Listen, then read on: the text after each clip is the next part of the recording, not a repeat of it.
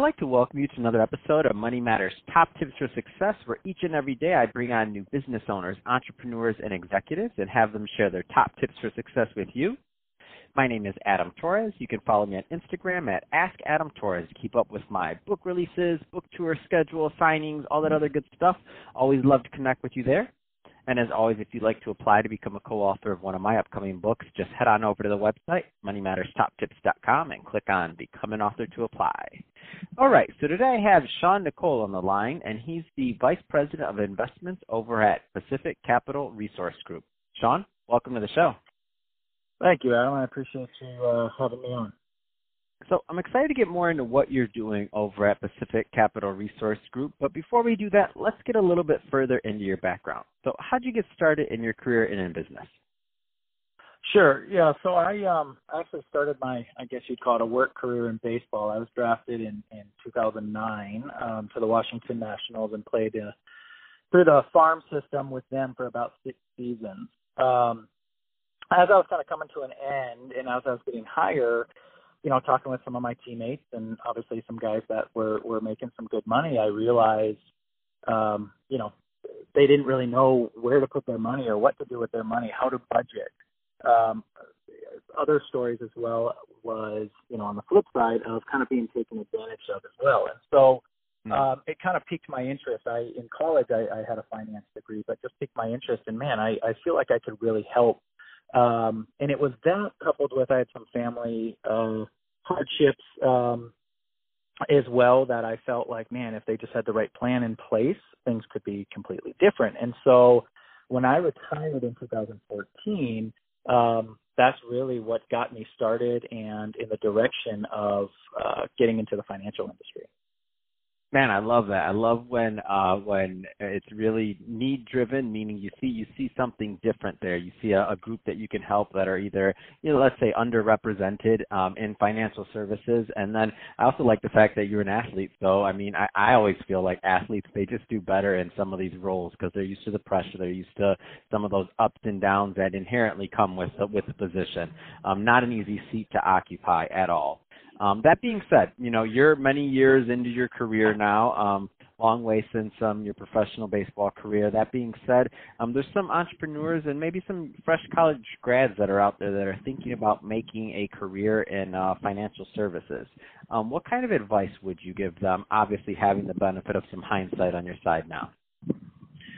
Yeah, I mean, I think the first piece of advice I would give would definitely be you know, I mean, you need to have a passion for this. You need to have a drive for what you're doing and wanting to help people in this aspect, because I think that's really going to drive, especially early on in your career, you know, the direction you're going to take. And I think that is first and foremost the most important piece is why you're doing this and bringing the passion and the drive to do it. So that would be the first piece of advice that I have. Second piece of advice I would have is, beyond that, beyond the passion is, man, you know, you've got to stay focused. You're kind of in a business where you're building your own business, right? You're in an industry where you're essentially your own business owner, and what you put into it is what you're going to get out of it. So just know that the opportunity here is great. It's not an easy route by any means, but it is definitely you know, the work you put in is the work you're going to see and benefit from, which can lead to a great career. I mean, it's been great for me and my family, and I'm passionate about it. And, but those would be honestly the two main things that I think having someone start in this industry, the advice I would give. That's awesome. Let's switch it up, Sean. I want to get into what you're doing over at Pacific Capital Resource Group. So first, tell us a little bit more about the company, please. Sure. Yeah. So Pacific Capital Resource Group, we were, you know, we started in the late 90s. So been around a while. We've been growing like crazy, initially out of the Northwest and kind of Seattle, Bellevue area, you know, and we're expanding obviously all throughout the West Coast currently. And what we do, I mean, the difference here, in my opinion, and why I really believe in what we're doing and what we're building here is we're really focusing on client first, what their needs are, in building a comprehensive financial plan.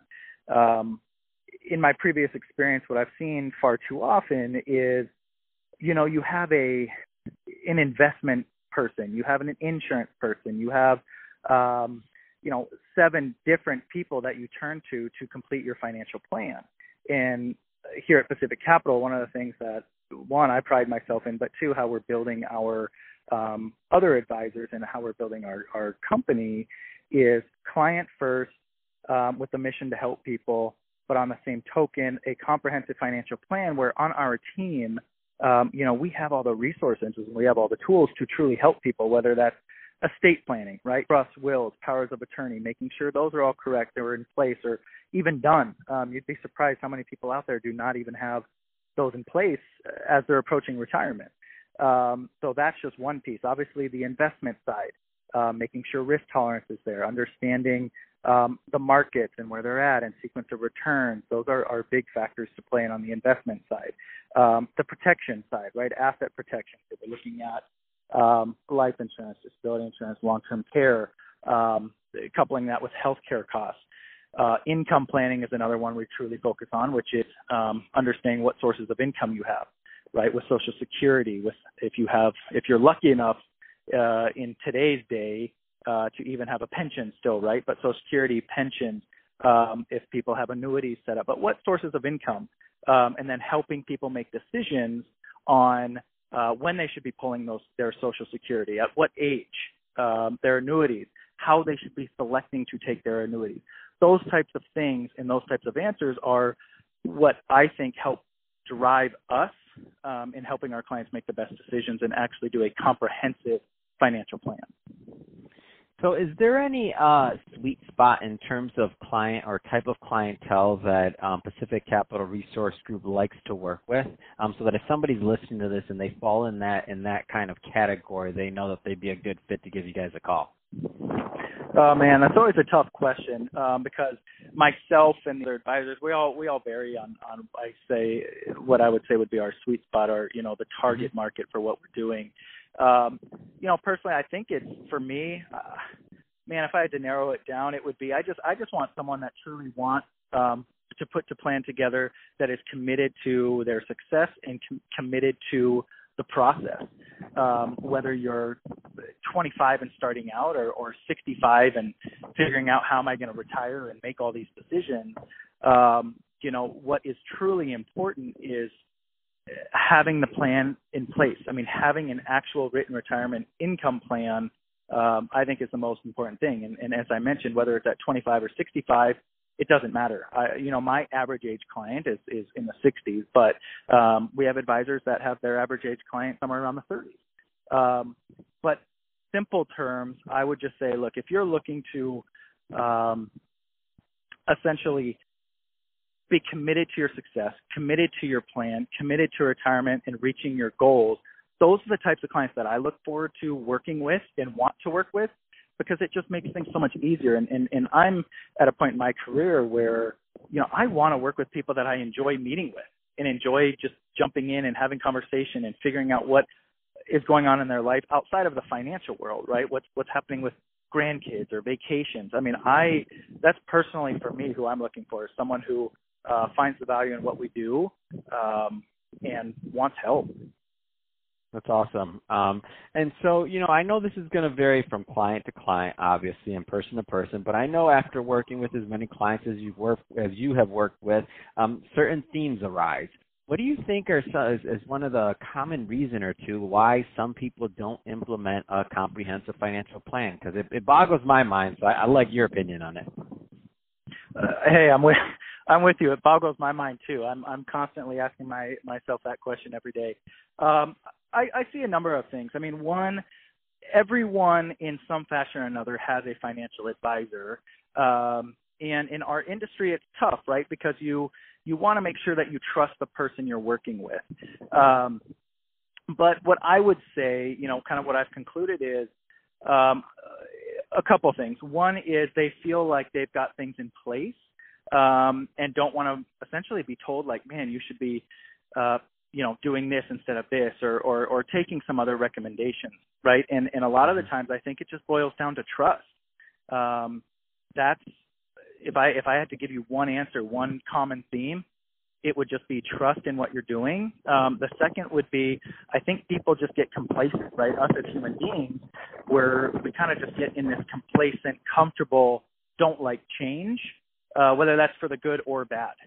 And so to your point, sometimes it boggles my mind when I'm meeting with some clients and put together a plan that, you know, I can show statistically, man, if you just made a couple different changes, it would significantly enhance your situation or significantly enhance what your goals are and how we're going to reach them. And sometimes they take the advice, sometimes they don't. So it boggles my mind a little bit too, but I think it ultimately comes down to trust. And I think it ultimately comes down to just us as humans not embracing change and accepting advice. That's awesome. So, Sean, if somebody is listening to this and they want a second opinion or they just want to learn more about Pacific Capital Resource Group or what you do, what's the best route for them to follow up? Sure. There's multiple routes. Obviously, we have our website online, which is pcrg.com. Get a lot of information on who we are and where we've come from and how we plan. And, you know, we've got our little testimonials and reviews on there. But personally, I mean, you can reach me out on LinkedIn, you know, just Sean Nicole, N-I-C-O-L is how you spell the last name. But other than that, I mean, you know, there's different avenues. I would, whether it's seeking out us at Pacific Capital or any advisor, I would encourage to get a second opinion, to do a review, especially if you're trying to make decisions for retirement, right? I mean, we're talking 30 plus years of your life that you're working so hard toward. Make sure that you get a review, whether it's by someone at Pacific Capital or it's someone else that you trust that's in the industry, but get a review to make sure that you're optimizing your plan, optimizing what you're doing, not just for retirement income and making sure you don't outlive your money, but tax efficiency is a huge one. So pcrg.com, you can reach out to me on LinkedIn. At a minimum, go find a financial professional that you trust to at least have a review. Awesome. Well, hey, Sean, really appreciate you coming on the show today and sharing more about your background and all the great work you're doing over at Pacific Capital Resource Group. And to the audience, as always, thank you for tuning in. Hope you got a lot of value out of this. If you did, don't forget to subscribe to the podcast, leave me a review on the Apple iTunes Store, do all those great things we do to support our podcasters. I really do appreciate it. And Sean, thanks again for coming on the show.